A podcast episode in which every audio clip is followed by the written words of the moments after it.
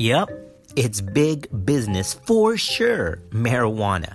As more states in the U.S. legalize medicinal as well as recreational marijuana use, more researchers are looking at the potential health complications, risks of marijuana use.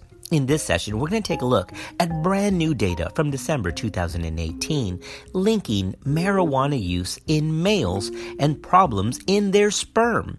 Remember, as OBGYN physicians, we also have to look at our female patients' partners, especially in the preconception period. This is also tied to issues potentially with infertility. So let's take a look now at the data, brand new from December 2018.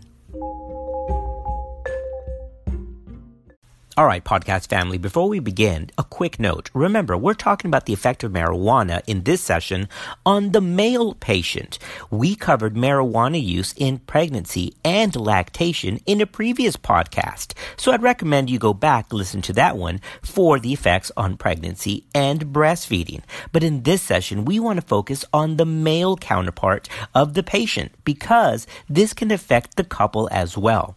As legal access to marijuana continues to expand across the U.S., more researchers are studying the effect of its active ingredient. Remember, that's THC in teens, adults, and of course, pregnant women. There's new research that was just released from Duke Health that suggests that men in their childbearing years should also consider how THC could impact their sperm in possibly the children that they conceive during periods when they've been using the drug.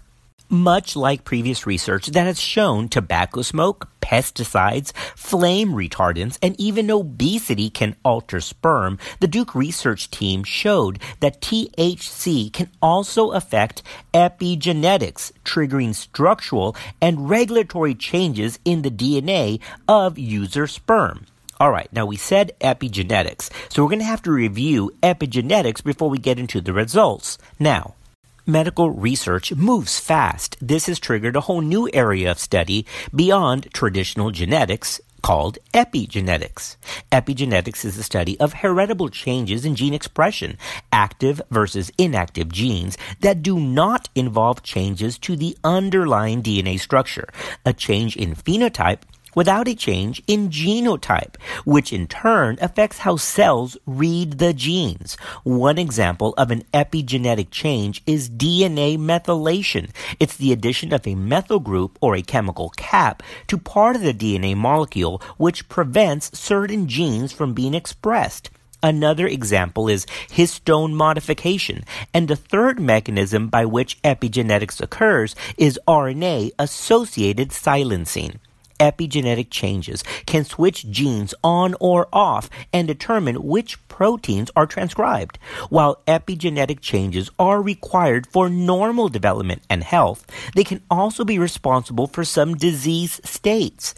Disrupting any of the three systems that we've just discussed, like DNA methylation or histone modification or RNA-associated silencing, any of those can contribute to epigenetic alterations and can cause abnormal activation or silencing of genes.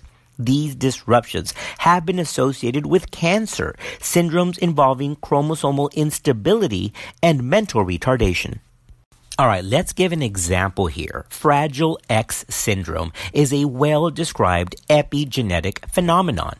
Fragile X syndrome is the most frequently inherited mental disability, particularly in males. Now, both sexes can be affected by this condition, but because males only have one chromosome, one fragile X will impact males more severely. Indeed, Fragile X syndrome occurs in about 1 in 4,000 males, but about 1 in 8,000 females. People with this syndrome have severe intellectual disabilities, delayed verbal development, and autistic-like behavior, though the syndrome is caused by an abnormality in the FMR1 gene. People who do not have Fragile X syndrome have around 6 to 50 repeats of the trinucleotide CGG in their FMR1 gene. However, individuals with over 200 repeats have a full mutation, and they usually show symptoms of the syndrome. too many CGGs cause the islands at the promoter region of the FMR1 gene to become methylated. Normally, they are not. So here's how epigenetics comes into play.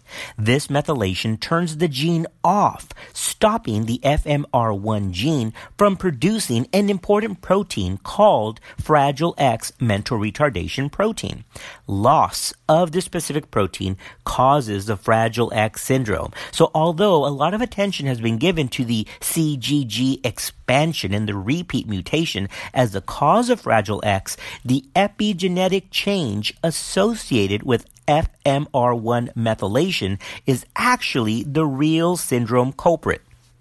All right, now that we've covered that, let's get back to the study regarding cannabis use and sperm according to the new Duke research study. Experiments in rats and a study with 24 men found that THC appears to target genes in two major cellular pathways and alters DNA methylation, a process that's essential to normal development. The researchers do not yet know whether DNA changes triggered by THC are actually passed to the user's children and what effects that could have. Their findings were published online December 19th in the journal Epigenetics by the chief author Murphy et al. What was found is that the effects of cannabis use on males and their reproductive health are not completely null, in that there's something about cannabis use that affects the genetic profile in sperm.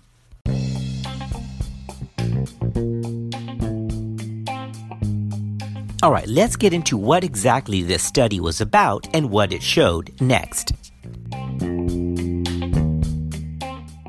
Mom deserves the best, and there's no better place to shop for Mother's Day than Whole Foods Market. They're your destination for unbeatable savings, from premium gifts to show-stopping flowers and irresistible desserts. Start by saving 33% with Prime on all body care and candles. Then get a 15-stem bunch of tulips for just $9.99 each with Prime. Round out Mom's menu with festive rosé, irresistible berry chantilly cake, and more special treats. Come celebrate Mother's Day at Whole Foods Market. In this new study, the investigators do admit that they do not yet know what this actually means. But the fact is that more and more young males of childbearing age have legal access to cannabis, and that's something that we should be thinking about.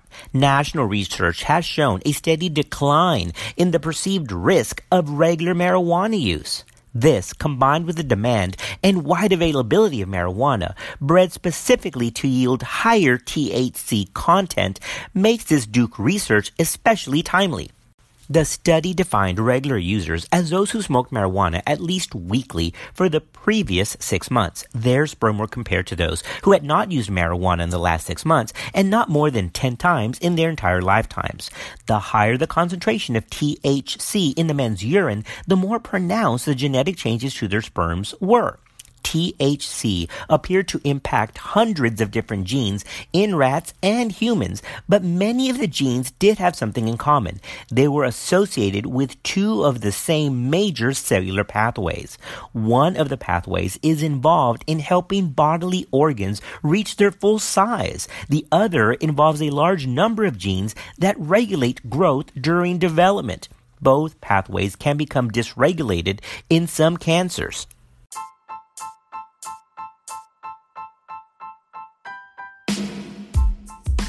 Well, what are we supposed to do with this study? I mean, it was a relatively small number of men, right? Well, let's come up with a conclusion and the suggestions to take home from this study next.